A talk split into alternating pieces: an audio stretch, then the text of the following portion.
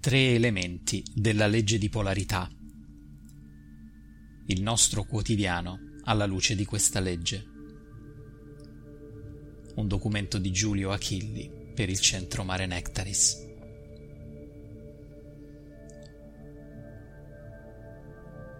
Nel cammino spirituale compiuto su questa terra meravigliosa vi è un aspetto che un viaggiatore deve sempre avere ben chiaro alla sua consapevolezza un aspetto che pone la sua progressione e quella dei suoi compagni esseri umani in una prospettiva molto più chiara ed armoniosa.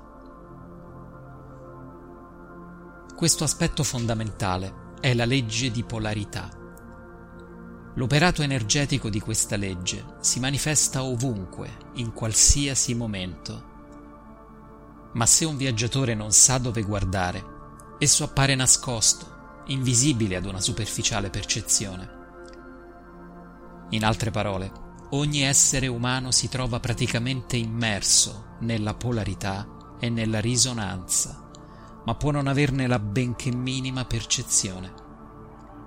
E allora cammina nel mondo come un bendato sulle uova.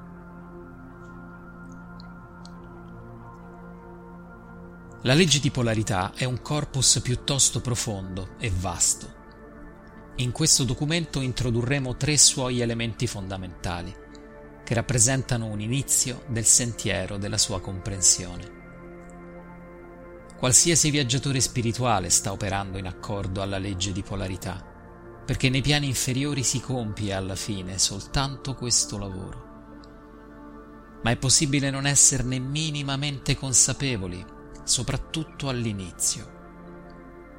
Per questo è importante porre alcuni semi di comprensione nella nostra mente, affinché il nostro percorso e il nostro quotidiano possano beneficiare di queste prospettive. Il primo elemento fondamentale. La condizione di equilibrio è la posizione di riferimento dell'universo manifestato. Equilibrio tra due polarità è una posizione sacra. È una posizione molto difficile da assumere, molto difficile da mantenere, che in genere la vita amministra al di là del controllo cosciente di un individuo. Per esempio, se una persona tende a fare troppo, la vita inizia a compensare questo eccesso di fare, creando situazioni e circostanze in cui questa persona viene posta nella condizione di non poter fare. La vita fa accadere qualcosa nel tessuto quotidiano della persona per cui essa deve diminuire la sua quantità di fare. E questo accadimento, che alla persona sembra una disdetta o un improvviso capriccio della sorte, in realtà è il celato, nascosto movimento di ritorno all'equilibrio della bilancia che la vita ha innescato automaticamente in accordo alla legge di polarità.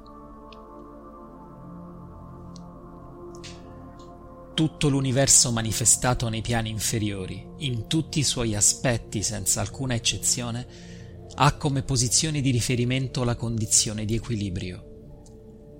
Tuttavia, l'universo è stato creato in modo tale da non consentire a nessun aggregato questa posizione in modo assoluto automatico e permanente.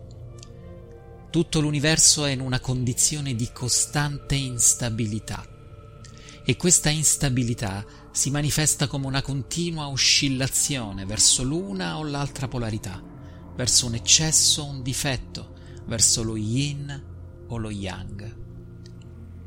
La via mediana è la via stretta che un viaggiatore deve cercare e navigare deliberatamente perché l'universo non è stato progettato per portarlo su questa via senza sforzo e in carrozza meccanica. Elemento fondamentale numero 2. Tutto ciò che non funziona è rappresentato da un eccesso o da un difetto. Se esaminate la vostra vita in un qualsiasi aspetto che non funziona, scoprirete invariabilmente, e non può che essere così, perché questa è la legge, che questo aspetto si sta manifestando come un eccesso o un difetto di scostamento da una posizione di equilibrio centrale. Ovvero, in altre parole, rispetto alla condizione di riferimento di equilibrio mi sono posto in difetto oppure in eccesso di una particolare grandezza. Questo produce una condizione non funzionale.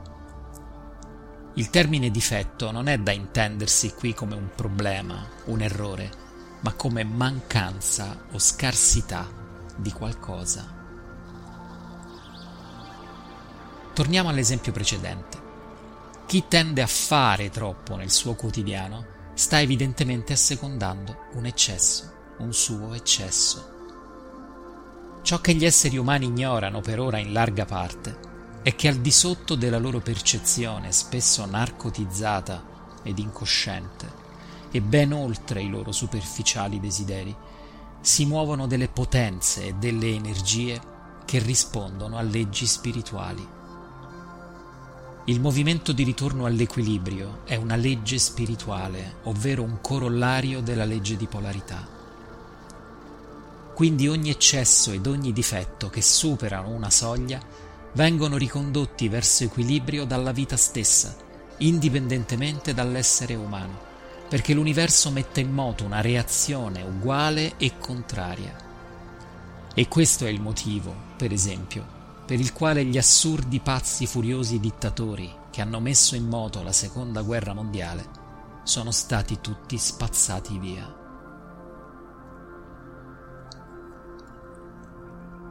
Se una persona tende a fare troppo, che lo voglia o meno, che collabori o meno, che sia cosciente del movimento di ritorno di energia, oppure che dorma della grossa, come è probabile, comunque incontrerà il movimento di ritorno all'equilibrio messo in moto dalla vita.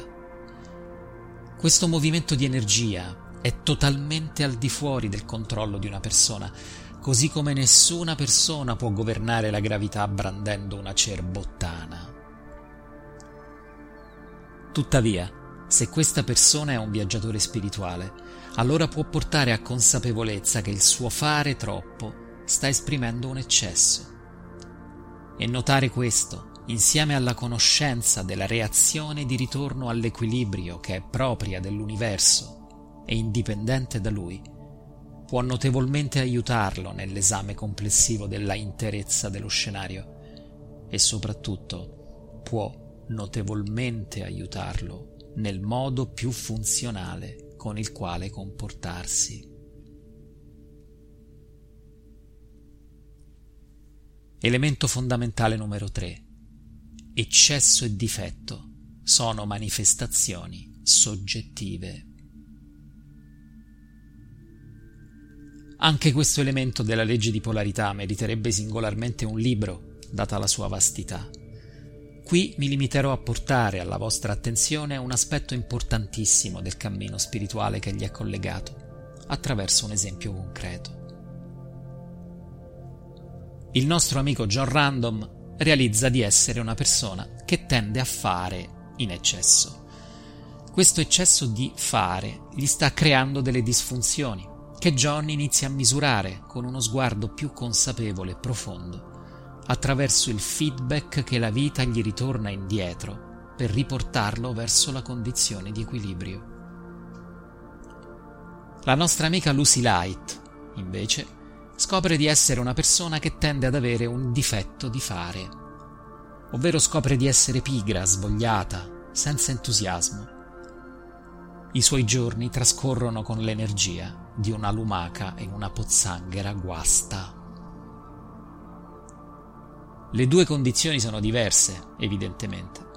Esse sono soggettive, perché John sta manifestando un eccesso, Lucy un difetto quindi non possono essere trattate allo stesso modo. Ciò di cui avrà necessità Lucy per tornare verso equilibrio non potrà essere ciò di cui avrà necessità John. E questo è dimostrazione ed evidenza che il cammino spirituale di un individuo, per essere efficace, deve essere orientato sulla base delle specificità dell'individuo stesso. John avrà bisogno di un incremento di momenti di meditazione, e immersione nella natura. Lucy avrà bisogno di comprendere la fondamentale importanza di costruire una vita di obiettivi focalizzati verso aspirazioni di alto valore. John avrà bisogno di entrare più spesso nella quiete del momento presente. Lucy avrà bisogno di essere più spesso attiva, di manifestare se stessa, di affermarsi, progettare, di creare. Ogni viaggiatore spirituale realizza progressivamente ciò che sta esprimendo in eccesso e ciò che sta esprimendo in difetto. E a seguire impara ad essere molto accorto nel lavorare insieme alla vita affinché queste espressioni non vadano fuori soglia e siano ricondotte ad equilibrio dalla vita stessa, che spesso usa mezzi, come dire, di un certo impatto. La vita non accetta né difetti né eccessi fuori soglia, quindi si mette in moto da sola per compensare. E questo moto noi lo chiamiamo circostanze, avvenimenti, eventi. La legge di polarità opera in questo modo, silente, celata, potente e precisa. Osservate la vostra vita da questa prospettiva, forse nuova. Osservate se e dove emergono eccessi e difetti evidenti. Osservate come la vita operi continuamente per compensarli e riportarvi verso equilibrio, al di là della vostra volontà.